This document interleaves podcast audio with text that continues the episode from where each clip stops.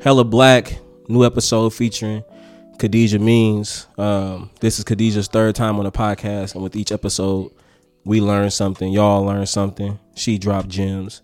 Um, on this, we talk nonviolent communication, restorative justice, and any other theory that will heal Africans and liberate Africans. Don't forget to like and subscribe our YouTube, uh, subscribe to our Patreon, leave us a five star review on Apple Podcasts. And yeah, free to real. Keep the rest.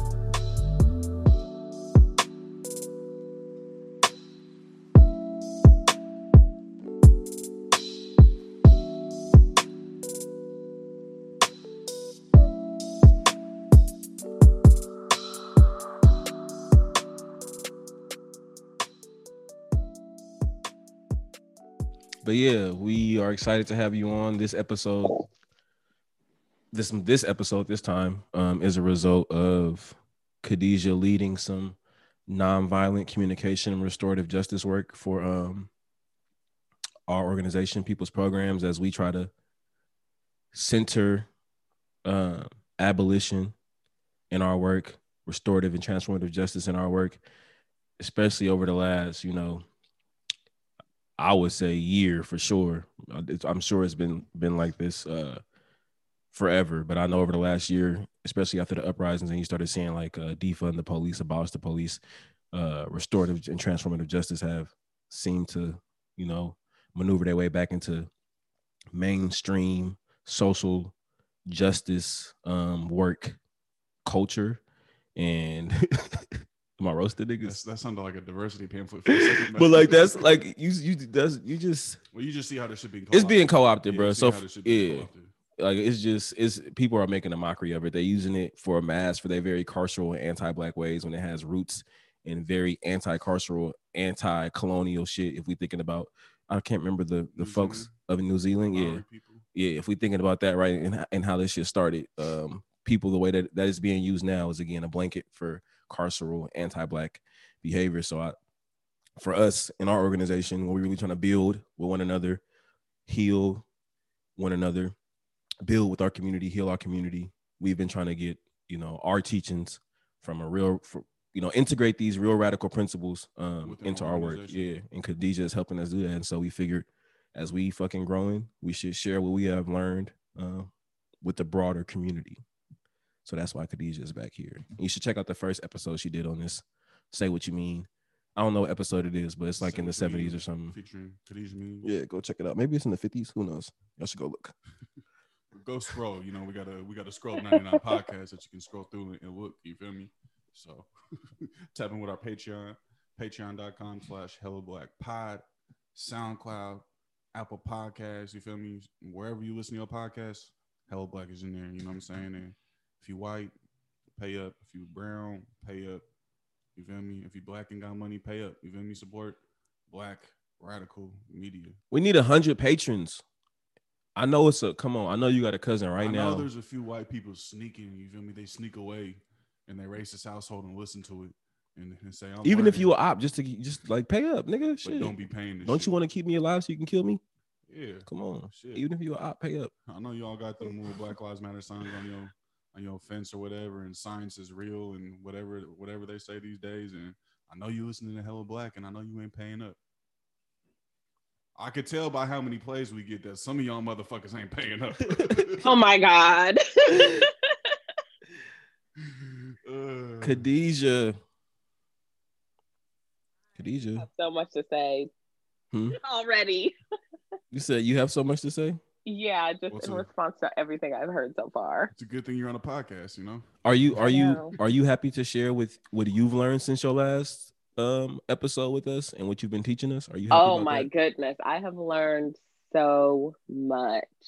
I think the last time that I came on the pod, I was talking so much more about, you know, like the real building blocks of nonviolent communication, like observations, needs, feelings, requests but in my time away from the pod like i have learned so much about empathy and honesty and ego and that has been like some of the most fulfilling work of my life like to just really learn what it means to transform conflict into connection um, and what that means for communities, you know, what that means for us as organizers, what that means for our future as abolitionists, you know, what does it mean to like look at um, harm and try to transform that into um, a way to connect with one another, a way to heal. Um, and it's really beautiful. So I've, I've been so into that work and just like really like practicing empathy and what it means to empathize even when I don't want to, even when it's hard. Um, and I have been, I'm just really grateful to just even like know about nonviolent communication, know about the origins of RJ and um, TJ. So it's been pretty awesome. That's what I've been up to reading, crying, community work. Was there like a, a moment that led you to having like these newer understandings and these like newer Um, like, transformations almost? I think there was a real turning point as I'm thinking about nonviolent communication and racism. You know, like I don't want to empathize with my oppressor. That's not a comfortable thing. That's not something that's interesting to me. It's not something interesting to my people. Uh, but looking at empathy as a tool like for self and like seeing where people are coming from so that I can understand why they do what they do being like critical to the work and being like a survivalist position kind of you know? Um so all like what i've really learned is like reframing and like trying to answer some of those hard questions about the future we want to build. And i think that that's kind of where like my politics are right now and just like how i get to these kind of self-help kind of themes is that i'm trying to imagine this world i want us to have and when i think of it you know we're coming from the world we're in now. It's not a blank slate. We're all bringing what we've learned, all the traumas we've had, all the harm that's been done to us uh, by the state, by uh, the world, by our families, by our own communities. We're bringing all of that with us, you know. So, what does it mean to um, transform that harm into something beautiful, into you know something that we can be proud of, a world worth fighting for, a world we want to live in?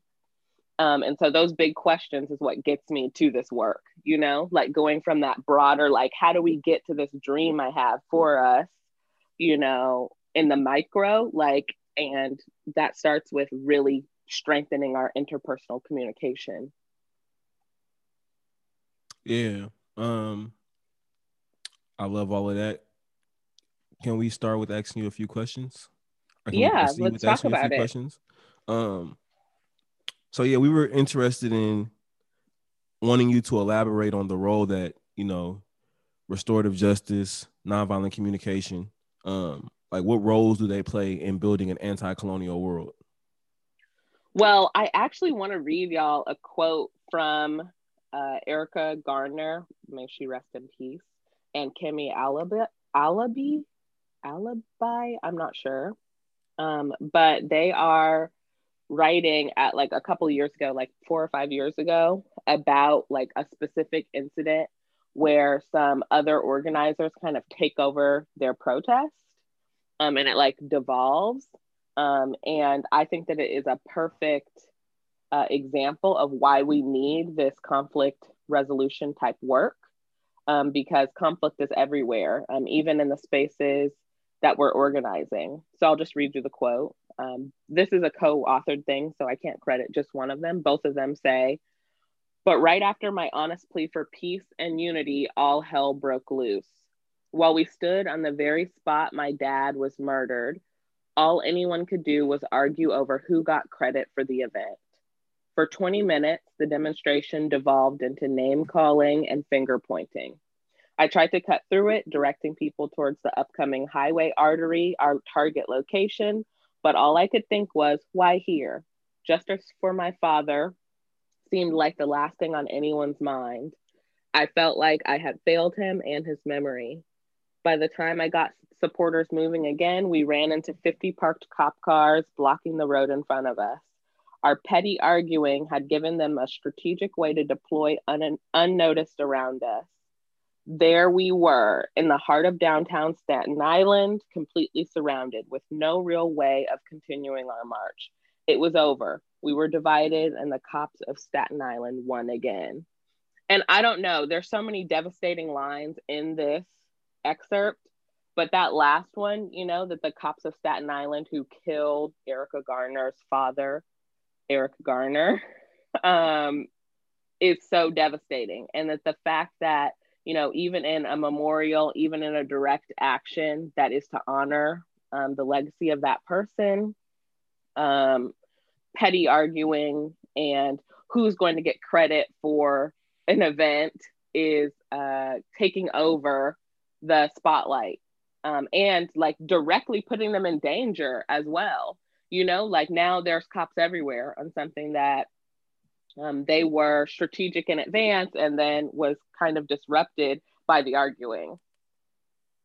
So it's so necessary for us to learn how to diffuse situations, how to listen for the underlying needs of folks, how to decenter ourselves and drop our egos um, and be really about community. Um, and that doesn't mean, you know, we can't have feelings about things. I can't, it doesn't mean that we can't feel underappreciated or upset or sad um, or hurt that someone didn't consider us or whatever else, or that we thought that. Uh, but it does mean, you know, kind of thinking about uh, what our community goals are, what our real desired outcomes are, and how important was that small argument versus, you know, the greater movement. Um, so, nonviolent communication to me is urgent. Like it is a tool that all of us can implement into our daily lives, into our organizing spaces, which can help us mend, you know, some of these deep uh, injustices, basically. Ooh, was that a good sentence? Did that make sense? Yeah, it it it, it does. And I even think about like like for myself over the last since we did this work with you and Melissa over the last like year, I've seen the value in it. And I know people have their holdups around it just because so many of us have been introduced to it in, you know, very co-opted ways. You know, like you see schools using it, you see fucking juvenile uh halt juvenile justice centers, whatever the fuck that's supposed to mean, using it. Um, you see people who again are using the language of it, but still having very carceral practices, you know, and that can steer you away from this shit. But when I've seen it used correctly, I've I've, I've seen it organized in spaces. Um, the way that us, even at people's programs, have been able to handle conflict when we use it the right way. Um, the way that we've been able to draw the best out of one, one another in the name of the politic in terms of follow through in terms of voicing needs and in terms of reaching community agreements and shit i've really seen the power in it but you know again it, has been weaponized co-opted but I, I have i know it has value and i know it's a necessity even in a, in a practical way that you just um gave that example of like you feel me nigga if niggas would have used it at that moment at that protest niggas wouldn't have got boxed in um, and maybe niggas could have did a little bit better uh, in the name of Eric Garner. Yeah. And, and you know, some police shit going on too. To be honest, it sounds like some agent provocateur shit. Yeah, niggas always. Yeah, I mean, provoke, in that article, situations. Erica. Oh, I'm sorry to talk over you, Blake. No, go ahead. In that article, Erica talks about um, like being infiltrated by some right wing people just you know days before this you know, um, and like suddenly be on all these right wing blogs and getting all this national attention and people kind of twisting her words about uh, Reverend Al Sharpton and like all these things, you know. So we definitely know infiltration is a thing.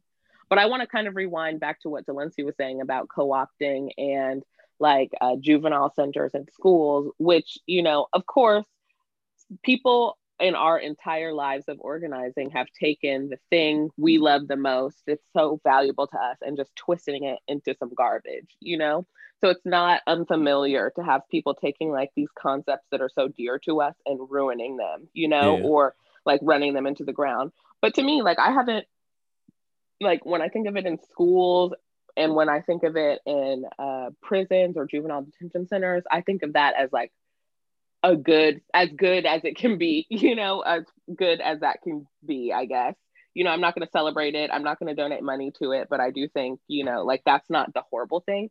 I think what really grinds me is watching people who do not do not read primary sources who you can tell have only gotten their information from secondary sources like twitter or um, some other online forum um, and they're taking their their knowledge from their peers uh, and tweets and like short articles, like these 250 word articles, and using that to inform their complete personal politics. And that's a problem to me because when you're not looking at the original text, um, you're not getting a sense of what like the the purpose of something like restorative justice is. And so when you don't look at the original text and know the original source material, then you think that restorative justice is healing, which it isn't. You know, restorative justice does not prioritize healing. Restorative restorative justice prioritizes uh, looking at harms from all places, which means, you know, the harm that someone has caused specifically to you and the harm that was done to them by a society that taught them to behave this way you know? And so if you put those two people in a room with that kind of politic like the conversation is not really you know smiles and giggles and feeling good. You know it's work. And the reason that you do that work is because you have this dedication to uh, a bigger sense of justice than like the carceral system. So like the point of that is not that you walk away feeling so good. The point of it is that you walk away, you know, knowing that all the harms have been, you know, aired and that you got to talk about what's coming up for you and you know, you find out why they might have done something and what they were feeling at the time and what they've been thinking about since. And none of those conversations are feel good conversations. And that can be okay. You know, um, Mariame Kaba says, like, abolition is not about your fucking feelings. And that's how I feel about restorative justice also. And it seems wild because when you throw in like nonviolent communication, which is so focused on empathy and knowing about other people's feelings, you know, it seems like how could I say something like that? But really, I feel like that's where I diverge kind of from Mariame Kaba because it's not just about, you know, your feelings don't matter at all. It's that you, you don't have to latch on to every feeling you have you can feel very angry about something. That's normal, especially if someone's harmed you in a really horrible way. You know, like you've been greatly harmed and you feel like you want vengeance or revenge. That's completely normal. Um, we've been taught that. Like, look at children's cartoons. Like, the bad guy does something, we go to beat them up or kill them or throw them in jail. Like, that's literally what happens in cartoons. You've seen that kind of media your whole life, and that's the world we live in. So, it's no surprise that that's in us you know? Um, so that's normal. But, you know, when you have a dedication to a personal politics, it's about recognizing the way that we've all been harmed, that we're all a part of this, you know, punitive system. And we have to unlearn that and we have to have strategies to kind of separate us from that. Then, you know, you can recognize that restorative justice and transformative justice and nonviolent communication are asking us to really, you know, decide what our, our true desired outcome is. And then those three tools I told you about help us get to that desired outcome. And if your desired outcome is revenge, then those three processes are not for you um, because they're not possible through those means, you know? People be so hell bent on revenge. And I think the the way you explained it in terms of like cartoons and like mass propaganda. Like we've been fueled these colonial images. You feel me? This propaganda for so long that like just by nature of what justice is. Yeah, by nature we gonna want revenge because we've been taught that for 28 years, 27 years, 26 years, 25 years. You know what I'm saying? Like that's the. You still didn't get to my age. 25 years. I'm 24. 24 years. 23 years. Do, do I need to keep going? No. Stop. Um, but yeah, you know, like to me, feelings are our body's response to a stimulus in our environment. So not every feeling needs to be latched onto, given a platform, acted on by you or a whole community or who else you can kind of wrangle to support you. And that's not like a dig at survivors of harm. You know, Mariame Kaba's a survivor of harm. I'm a survivor of harm, great harms. You know, like it's not to say like oh, fuck everything that's coming up for you. It's not that your feelings aren't valid, but in this movement of like validating every feeling, people are are not having discernment about which feelings to latch onto and let drive you and which not to. Um, and that's a big issue because all of your feelings are valid, but your feelings are a response to what's happened uh, to your body in the past you know? So sometimes you'll feel really angry about something um, on one day because of that specific day, and you wouldn't feel angry about that a year from now, the same situation, you know? And that doesn't mean that your feelings are any less valid. It just means that we need to think about, you know, what our actual end goals are. Um, and when we're talking about like abolition, when we're talking about like community organizing, rejecting disposability politics, like this idea that we throw people away who are all bad, you know, like that means doing this harder work that does not feel good in the moment. But part of it is like it's a long term investment. It doesn't feel good in this circle or it doesn't feel good in this one on one mediation. But later, you know, it puts us on the path to healing, it puts us on the path to um to connection like it, it does we can come like when someone can sit across from you acknowledge the harm they've caused you can hear where they were coming from why it happened how they're not going to do it again. You can agree on some um, strategies or some some things that you need for justice you know? Um, and then five years from now or one month from now or whatever the timeline is that's comfortable for both of you you know, like you are able to take better care of yourself and you are able to recognize like what you actually want. Does that make sense? I feel like I'm like barely making sense to y'all right now, but you know, like you, when you are able to figure out what your end goal is, you can kind of work backwards. And it's like the same philosophy of me thinking about those greater questions of, you know, what do I want this world to be? Okay, how do I get there? It's the same thing. Like, I want to feel like you care about me and won't harm me again. Okay, well, how do I get there? What do I need to ask of you for that? Um, and sometimes in that process, when we're thinking about what specifically we need out of someone, we realize all of a sudden that all we wanted was revenge. Because when you start peeling back the layers of, oh, well, I just want an apology. Okay, you get the apology, you're still angry. And that might be okay. You know, we still feel anger after an apology but you're like no well i want something else to happen you know like they need to like they need a punishment you know and then you're able to see like oh this wasn't about an apology to begin with you know like this was about you know my feelings of needing revenge. Or it wasn't and about shit accountability. You might tell someone what do you need for them to be held accountable? And they follow through on that task and it's like well nah actually that's not what i needed. Well you already know that accountability has to come from self. You cannot yeah. make someone else accountable. Like that's basic, a, basic, basic, basic.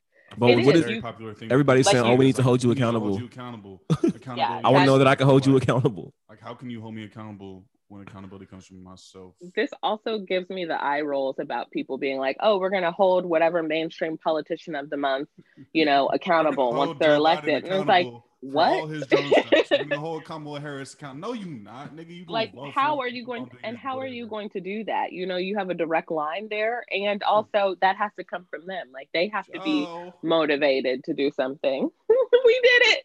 we did it, Joe. You go, you, gonna call, call Joe tell him stop? Like that nigga gonna stop? He ain't the commander, the chief. You feel me? Like what?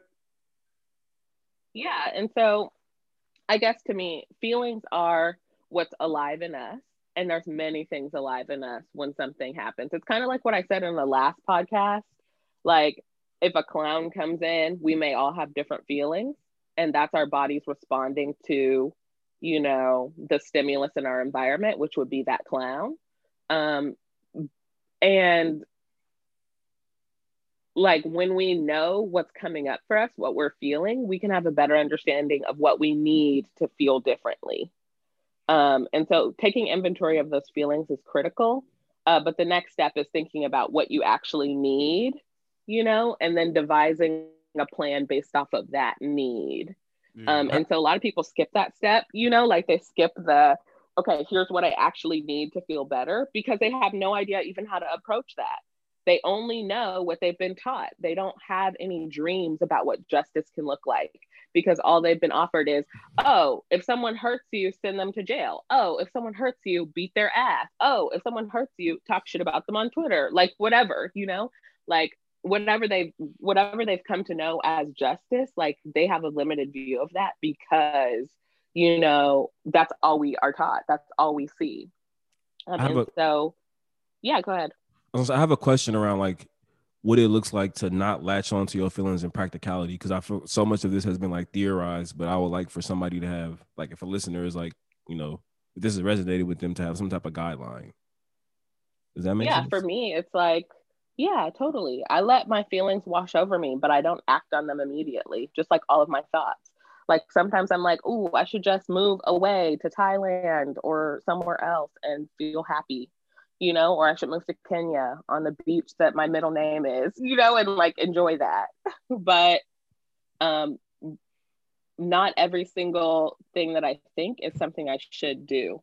And so the process of like being like, wow, it's okay for me to have this goal or dream, or it's okay for me to just have this fantasy of the moment, you know, and let it go, not latch onto it.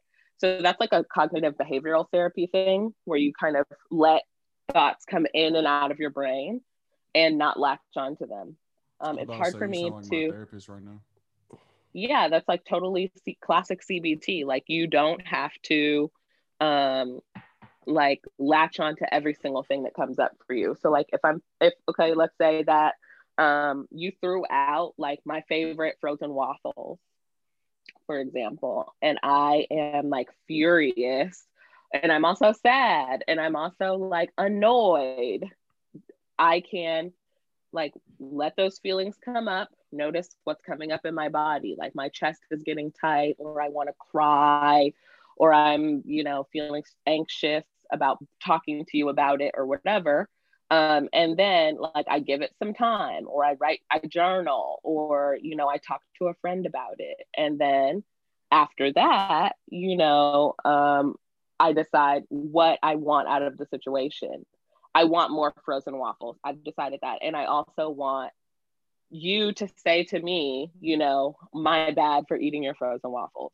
So now that I know what I want out of the situation, like I can go to you and ask you, like, yo, did you eat my frozen waffles? Hopefully you'll tell the truth and say, yeah, I did, or I threw them away, or whatever. And then I'll say, can you get me some more? you know, like, and like my immediate feelings might be like I should go take. What'd you, you say? What you said? What up that Instacart thing? Load it up now, literally. But you know, like instead of going into your room while you're in the middle of something, like disrupting your meeting to tell you like how dare you or whatever, like whatever my first impulse is, I take a moment not to react and to respond to that. You know, um, and I guess the biggest part of not latching onto things for me is just taking time and space and sometimes it's a lot longer than like a day like depending on what's happened sometimes you need a lot of time you know to really decide what you want to happen and i think in this world of instant grat- gratification and like constant urgency of everything people do not give themselves enough time to process things when they're awful when they're good anything you know um so for me that's what it looks like yeah it makes a lot of sense because i feel like you could have feelings and they're valid, but like if you act on those feelings, that don't make it valid all the time. You know what I'm saying? If you act in yeah. Like place, you know what I'm saying? Like I don't know. That's one thing I learned in therapy is like you could I could have all these feelings, but if I'm acting on that shit every single time, that ain't doing nobody good, and myself ain't no good. You know what I'm saying? If I don't yeah. have like critical reflection, you know what I'm saying? Like like I could be triggered from PTSD, and somebody could trigger me, but that doesn't mean it's their fault. that's my own. Ooh, that's a that's big one different. about fault. You know that is mean? such a that is a word, and this is a so, thank you for saying that. It's so important for us to get away from like who's to blame and the finger pointing and all of that, you know, because like if we really look into it, who's to blame is this white supremacist world. Like so, getting into the faults, to, like that's why it was so easy to transition to like nonviolent communication and looking at everyone's reality and not looking at fault as much as uh, what's happened and what we want to happen. Because, like, I know that if I look into whatever the behaviors are, like, those are learned behaviors from a horrible world. And that's not to dismiss them and it's not to minimize them. It's just to say, you know, like, when it comes to fault, I don't look at the individual. Um, and so, like, it's really freeing it's really freeing to drop your ego and not take things personally. And that's hard to say. Like, that isn't like, I hope people do not take this out of context to make it seem like I'm saying just, you know, nothing should ever hurt you or anything. I'm saying the opposite of that. I'm saying things can harm you, but also recognize, you know, that people cannot predict everything that will harm you. Um, and that everything people do is not intentional. And even when it is, like, it's not necessarily about you or the quality of person that you are or the boundaries you didn't set. It's about them, you know? And dropping your ego and not taking things personal really helps uh, understand, like, helps solidify that and make it real that shit has helped me so much to realize like i mean it, it's it's it's this i would like to think it's a byproduct of individualism where you start to look at the world as like everything that happens around you was about you or for you or to you. Like and when you learn to kind of let go of that individualism you realize like everybody out here damn near just think about self. And you feel me? Sometimes that leads to you know shit happening to you. Um but yeah i've i've through the the nonviolent communication shit, I've definitely been able to like take a step back and stop trying to take shit so personal. Like it, it really has led to a, a, level of, of empathy for myself and for others. Um, and I, on the topic of empathy, on the subject of empathy, I was like, I had some a question around like, well, so like, how do we like, where is that threshold? How do you know like when you like you making space for your own human error, you making space to acknowledge um, the colonized minds of yourself and of others, but like where's that that line? And I, I mean, I'm sure it's like murky, but like you know, like where where you reaching that point where okay, you no longer making space. Now you down there being an accomplice to either you yeah, causing you feel me happening over and you know over and like over and over again. Like where does that yeah? Like how does empathy work in that? Thank you for saying over and over and over again like that because now I'm laughing my mind at Marshawn Lynch. um, that line is it's blurry. I mean, and this is kind of why you want to not just be working solo and have a community where you like come together with your community agreements and then like in the heat of the moment, you don't have to make a decision, you know, based on what feelings are coming up for you. You have a community to go to and be like, "Hey, I'm feeling like I want revenge or you know, whatever. It, it's sometimes really thinly veiled. Like I'm feeling like I want this person to pick up my groceries every single day this week because, you know, they ate my waffles. Um, and the community can come to you and be like, yo, like, are you sure you want that? Or like, I guess it would be even more, it would be worse than that because that actually might be restorative, picking up the groceries every day. But like, um, like I want to plaster this person's face up as a waffle stealer, you know, um, on posters, and the community is like, "Yo, like, are you sure you want to do that?" Um, so I think it's partially about community. I also think it's just like it takes practice. I don't know if I have any like perfect tips, like perfect podcast tips to give you about how to, you know, check yourself. It's like a it's an ebb and flow. Like you learn over time, like how like self empathy and empathy out. You know, like how you can give empathy to others and when it becomes too much. Um, and like that's kind of a trial and error thing. It's like a thing that we learn over time dealing with many different people. And that means sometimes we're going to fuck it up, you know? Um, and I think part of this work is it's not saying that um, it's okay to fuck up, you know, but it is saying, like, I mean, it's not saying you should fuck up all the time, but it is saying it's okay to mess up sometimes, you know? Um, and like I think one of my favorite Mariame Kaba quotes from this book, We Do This Till We Free Us, is mistaking emotional satisfaction for justice is not abolitionist. Like, so to me, like that's a guiding line because, like, when I feel like this is to serve me solely or to serve someone else in getting that emotional satisfaction, then that is not justice. Um, and I think that that is kind of that helps me choose the line. Does that make sense? yeah like on on either side like you know like you're saying like how do you make sure you're not just complicit in helping people be harmful how do you make sure you know you're not just harming hella people. I think trying to discern like is this about like my emotion like is this about me getting emotional satisfaction? Is this about me feeling vindicated you know or is this about you know something for the community or something to better like the situation or to, to heal or something you know? Um, and I don't think that those lines are ever really that black and white, but um, the work TM is about learning to balance that. So how does revenge how was revenge addressed in uh, nonviolent communication? Like, what is what is that? Well, the thing like? about nonviolent communication is challenging. It doesn't have a true pathway to say you did this to me.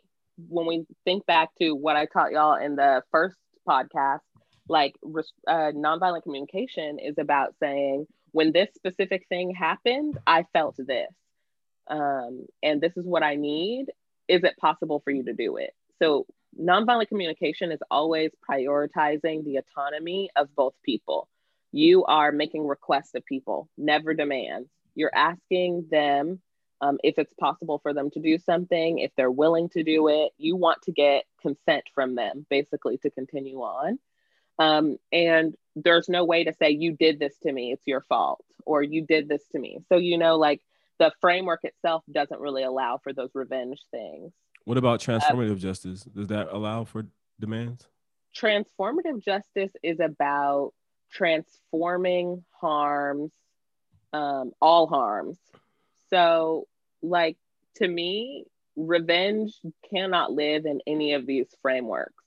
But it's challenging to determine what is revenge because it can often be under so many layers of rhetoric um, and like who are we to determine at some point what is revenge versus what is actually trying to uh, be restorative? But i think back to the guiding line you know if it's about emotional satisfaction then it's not really justice. Yeah. Um there was a point you made earlier when you were talking about when we were talking about drawing the lines of like I guess the threshold of like when you making space for empathy and when you might just be an accomplice. Um, and there was this the theme of like learning and it's wild how much we talk about you know learning and unlearning but we also don't allow our, ourselves or folks around us the space for like those ebbs and flows and those trials and errors. Like i think so much about myself um when i tell myself like oh i should be doing this differently. Oh, i should have did this. I shouldn't be better and it's like my nigga you are actively you know combating uh conditionings that you were subconscious and conscious conditionings from everyday life. Yeah.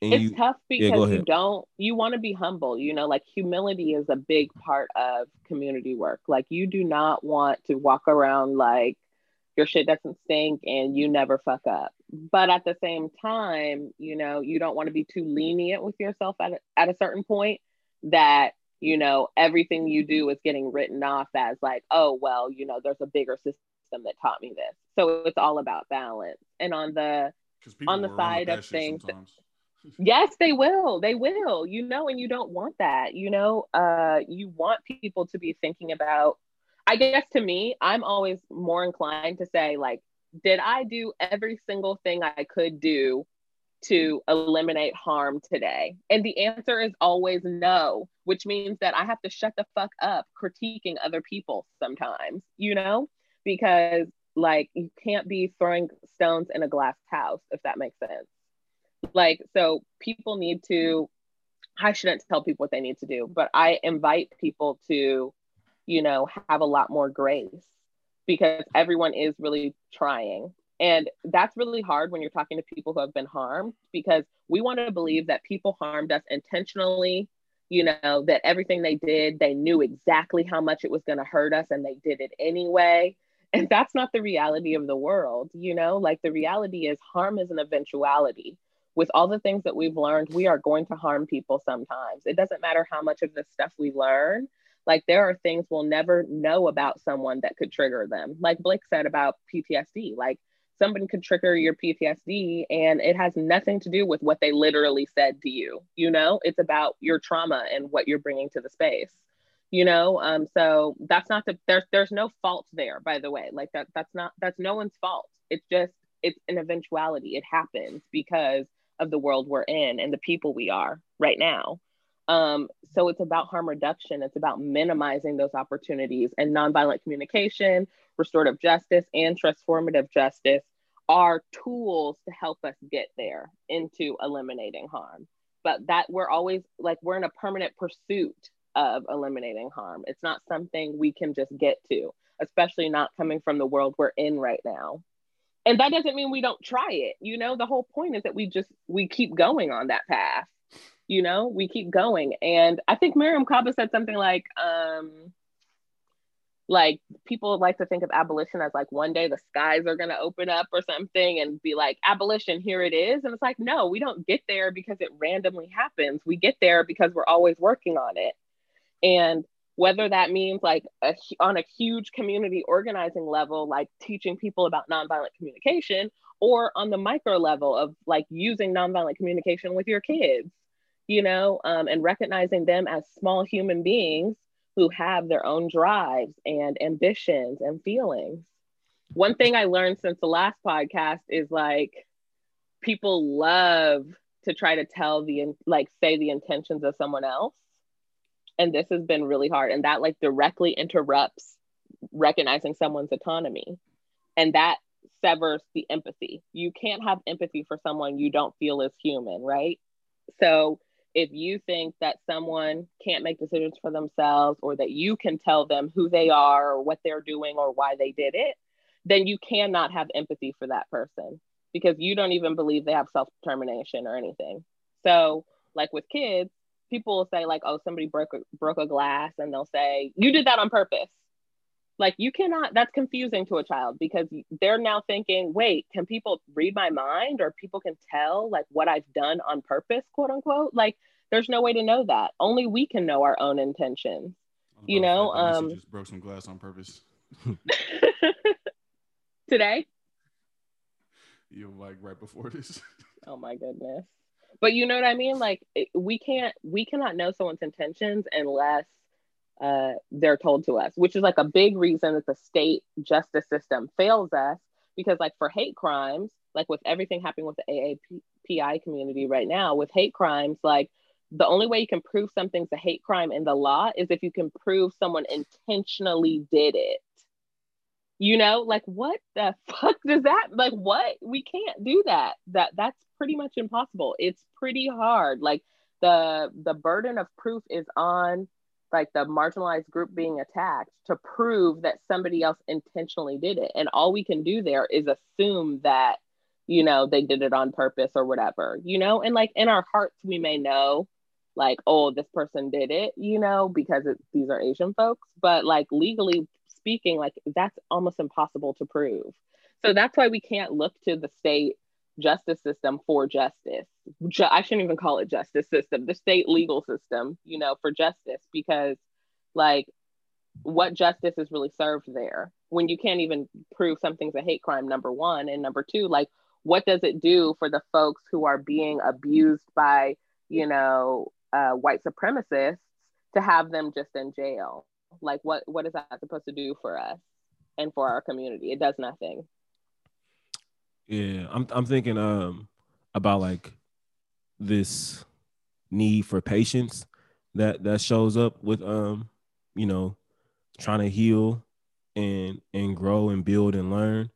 Um but i also understand like how it's so hard to ask somebody right who's you know feeling the the violence of of um, white supremacy of capitalism every day, right? If, if we think about like a woman, right, to like tell a woman to be patient with a man that might be causing her hella harm and like to see things from his point of view is I, I get why motherfuckers don't be having the the patience for that. Um, but like shit that just I think stuff that that's missing or um something that needs to be said that's missing from conversation is like, bro, this is just the work. This it's, it's going to require all of us to make sacrifices.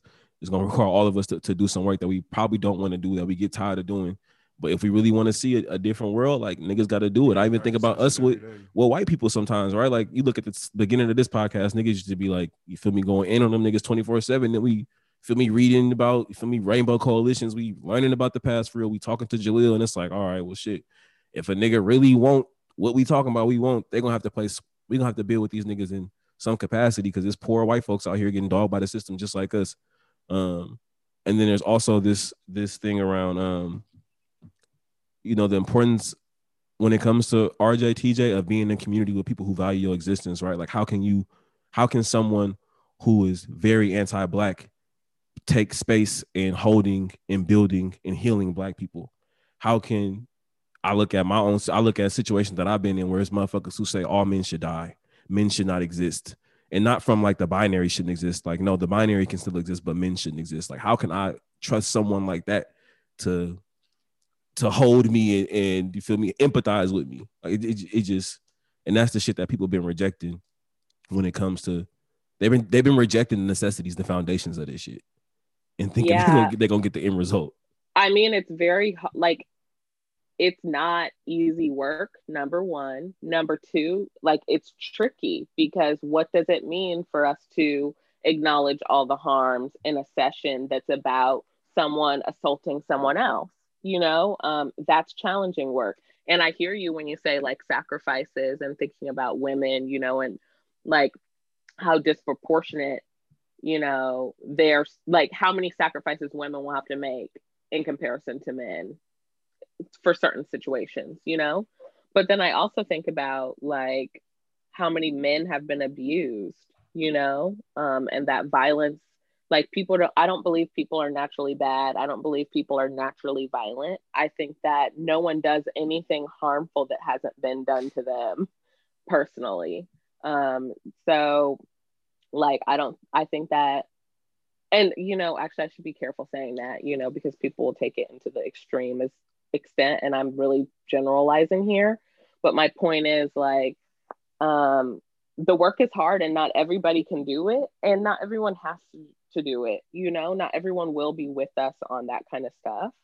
Um but it's frustrating to see people kind of run around saying that things don't work you know? Like that restorative justice doesn't work or that um, uh, transformative justice doesn't work because we have to really decide like what to, what does success even look like? What does working even mean?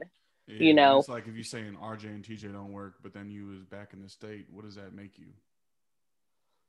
I mean yeah there's a lot of questions that come up.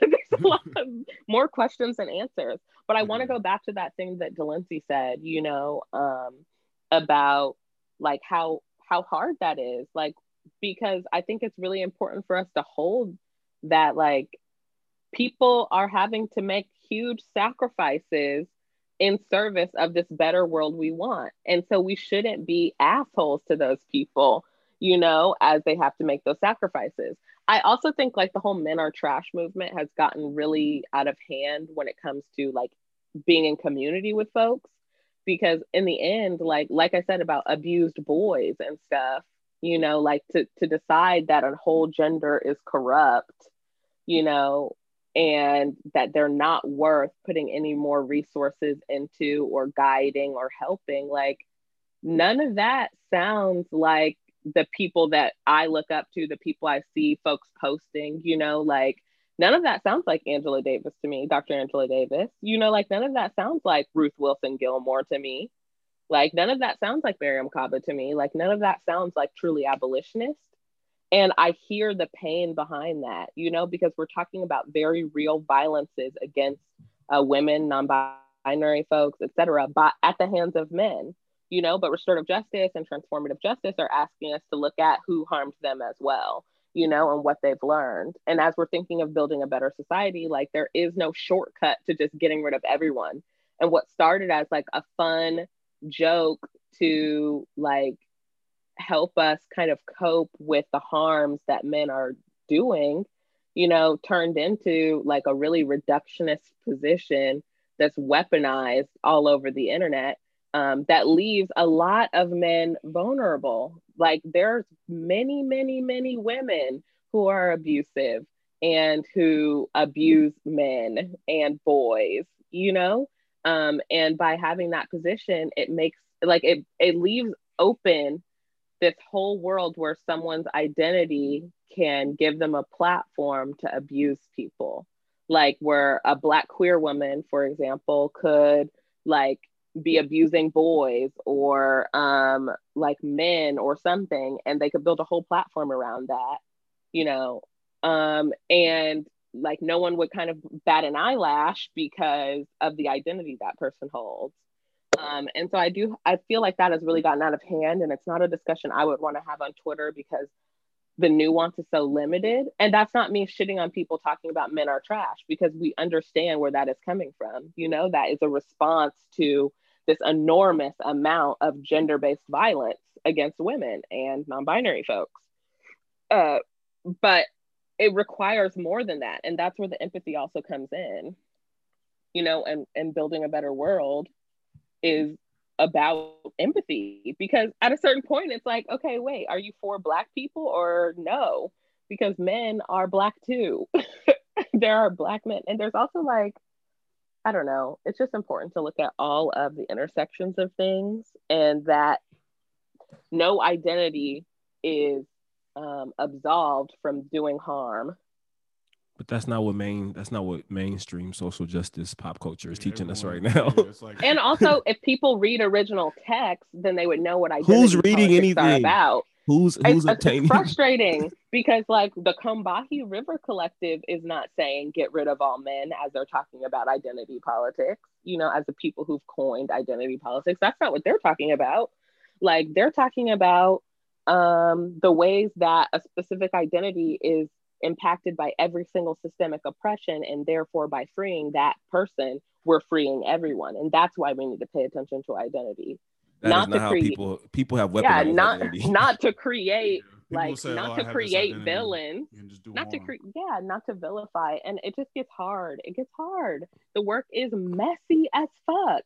And people have all this justifiable anger you know? Like it's very hard for me to sit here and be like you know don't say uh, men are trash because like when I look at what the where what the complaint is, I can see that the complaint is coming from this deep place of anger and pain, and that's valid as fuck, you know. Um, but how do we transform that anger and pain into something that can help us build this new community? And not everybody can get there. Not everyone can do that part of the, that side of the work, and that's okay some people have to sit in their anger and pain for a lifetime and they're not able to transform it and that sucks and i don't want that for them you know but that's the reality. Um, and that's not that, that's not to create some kind of moral continuum on this you know that if you can do the work you're good and better than everyone and if you can't do the work you're bad you know? Like we are all carrying very heavy burdens. Like niggas are just trying to eat you know and have housing. Like that takes up a lot of energy in your day. Like when you're thinking of the hierarchy of needs, you know, like yeah. people are 90% focused on that. They don't have 10% to learn a nonviolent communication strategy, you know, necessarily to help them or whatever. Like, and I understand that. Um, but some of us do. And those of us who do, you know, I feel like have an opportunity to share that and a duty um, if you're gonna be taking up can. space and claiming and claiming politics you have the opportunity and you have the i mean yeah if you're going to be talking about you're an organizer you're an abolitionist whatever then you have an obligation i think but yeah. i'm not going to say that anyone is obligated off jump but if you're definitely going to be taking up all this space you know preaching on your soapbox etc you know you have an obligation to do that and you have a major obligation to start reading some original sources good lord I can't take it. bro, people be just taking the shit they it. see on Twitter on one, like, bro, like, you gotta, like, or just shit they see on panel. You feel me? like you could hear a nigga say something in the panel. You feel me? Hear something, you know like, or a nigga could read some text and still not fully like. It, it's not. There are niggas who have who are very real, well read and still have not been able to take the theory into fucking practice. But um, I'm thinking of this this cycle of like if we really do address all the harms, then we'll be able to see that like okay, like shit. If you if we taking about okay, this man harmed a woman, but this other woman might have harmed this man, which led to him harming this woman, which might have been harmed by a non-binary. You feel me? Like nigga, no one is is is pure. No one is absolved yeah. from doing harms. And if we looked, if we took that stance, then we we would we can make some real progress. Yeah and it, it, it's a tricky line to walk you know because you're not trying to sound like you're an apol like a, a, rape apologist or an abuse apologist or any of that. Like that's not the point. The point is like what does it mean to love on all of our people and try to give them an opportunity to be better you know? Um, without you know leaving survivors of harm like to just make all these sacrifices in the name of healing somebody else, you know? But like accountability processes are not about healing, you know? Um, they're not. Uh, I don't know who started that rumor. I don't know how it started happening all over the internet. and it's wild because I'm talking about a lot of themes in Mariame Kaba's book because that's what I just read this week. But like I've been thinking about these and talking about this kind of stuff with y'all for forever. It feels like you know, like that it's not like it's not it, that's not a healing process. The healing comes after that. You know, like restorative justice mediations, they don't feel good in the moment you know? And that's like my experience in do- doing the work. What the healing comes next. That's just one step. Um and a lot of the and you know a lot of it is about grief you know? Like someone harmed you and you're really upset and sad about it and revenge is like trying to skip some steps and processing your grief um, and I've had to go through some really deep grief in the last year. Like many people, I'm sure many of your listeners, like the whole world has been grieving with this pandemic. Um, and I lost one of my best friends this year, and that was kind of like a pandemic adjacent death because she didn't die because of the pandemic, technically, you know, but it felt like the pandemic circumstances made that happen, you know, like made her death possible. Um, and so it's been really challenging to like wade in that and like in the immediate moments of realizing that my friend had died like kind of at the hand of this pandemic i wanted donald trump's neck. You know what i mean? I was like this is your fucking fault. Like it's your it's literally specifically your fault like look at the rest of the world people like actually took lockdown seriously we're out in a couple months whatever you know meanwhile our pandemic is still going on to this day a year later you know, and we're just starting to see light at the tunnel at the end of the tunnel with this vaccine or whatever and possible herd immunity. But the fact of the matter is, our government let 500,000 plus people die. Um, and like, I just wanted revenge. And through my grief process, obviously, I have let go of a lot of that. But it's also it like it's also helpful that I don't have any access to Donald Trump. You know what I mean? That I didn't have um any way to like directly come to him and be like fuck you i can't believe this you know i want revenge against you or whatever like but that grief process is necessary to like the healing and the acceptance and like moving on and i think a lot of people try to skip over that because they maybe like I, I think they try to skip over that and i'm not saying that's their fault i'm saying you know maybe they don't even have the understanding that what they're doing after being harmed is a grief process, you, you know? Um, because we really only learn to grieve death as a society, and there's so many other things that we have to grieve.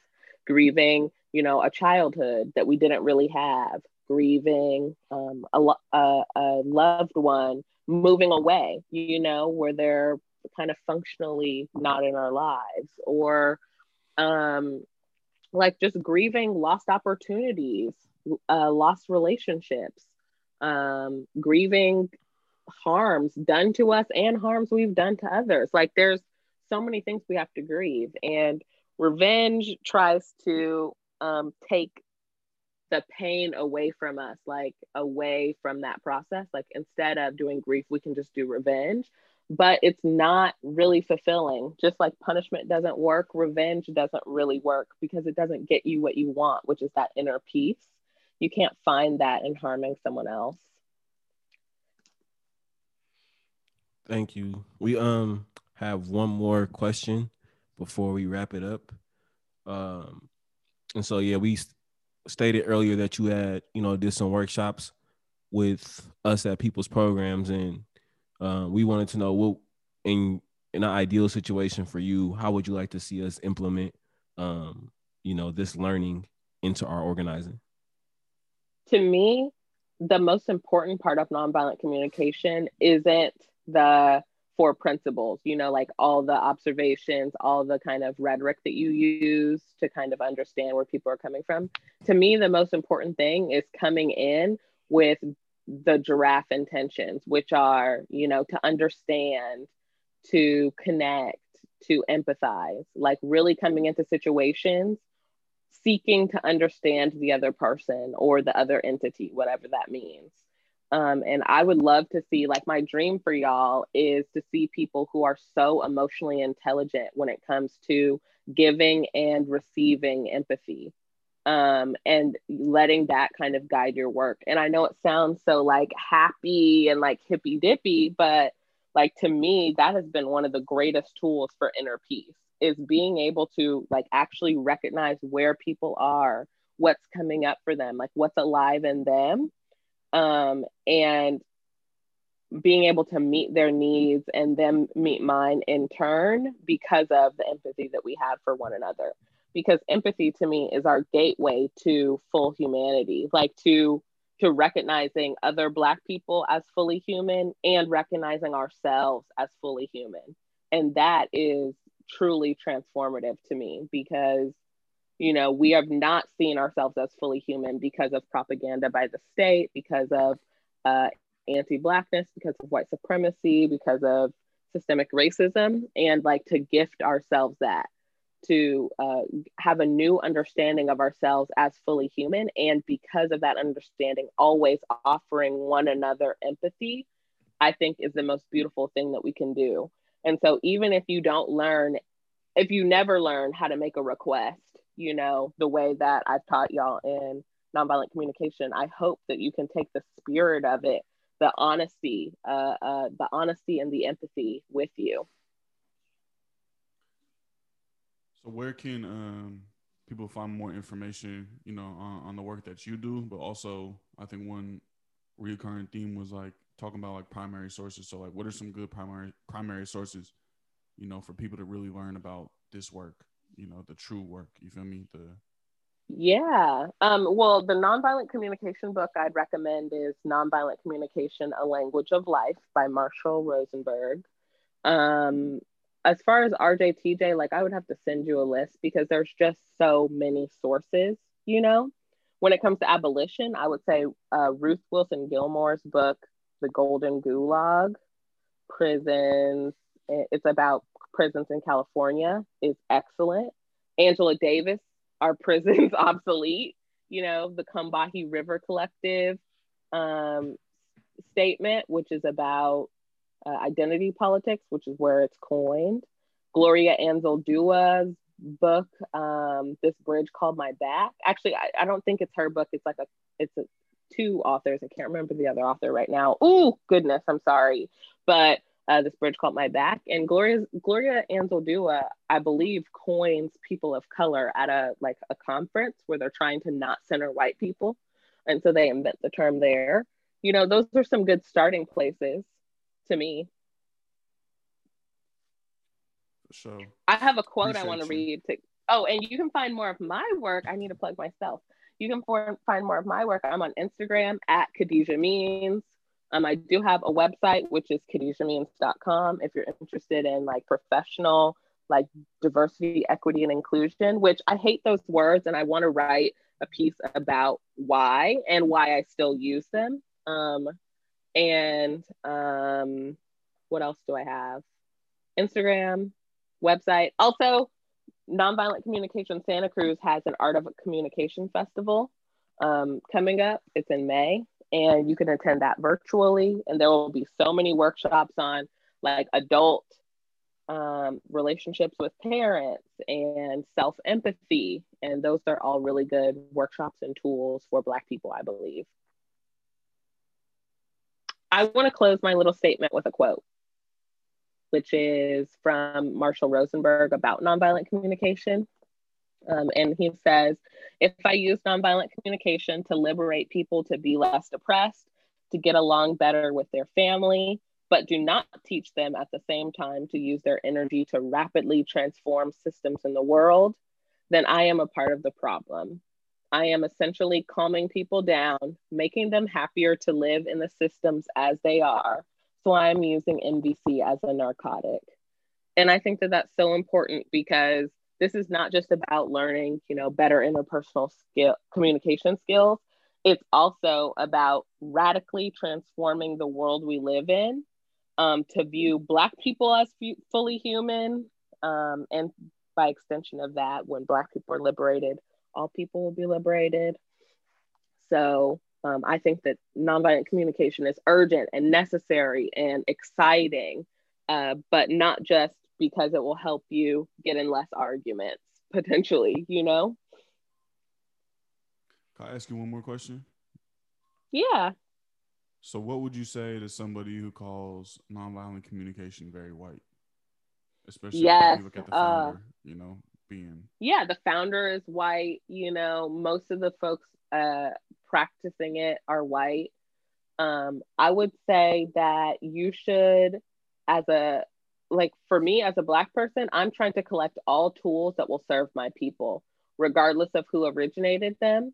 Um, I am trying to find tools to add to my tool belt to build the better world I want to see, which means that um, I'm taking literature from all walks of life, from all parts of history to find out what works to build the thing that I want for my people.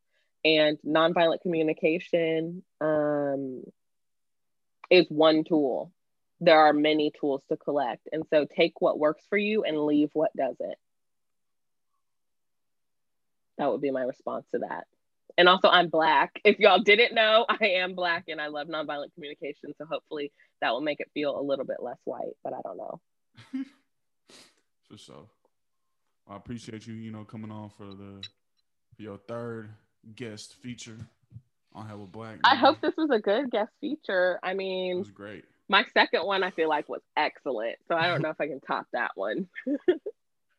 now this one was a great follow up to the last one, you know, and just shows like why and how you can always be growing. Totally. Thanks, Blake. Thanks, Lindsay. Thank you, Hella Black Pod. Thank you, all the listeners. Please check out my Instagram. Damn, I was going. I thought you was about to say, yeah. Check out their Khadijah Patreon. loves keys, cheese, or whatever. The fuck oh, Khadijah loves cheese Instagram. Yes, I do love charcuterie, so I have a charcuterie account as well. Well, if you're into that, check that out too. All right, peace.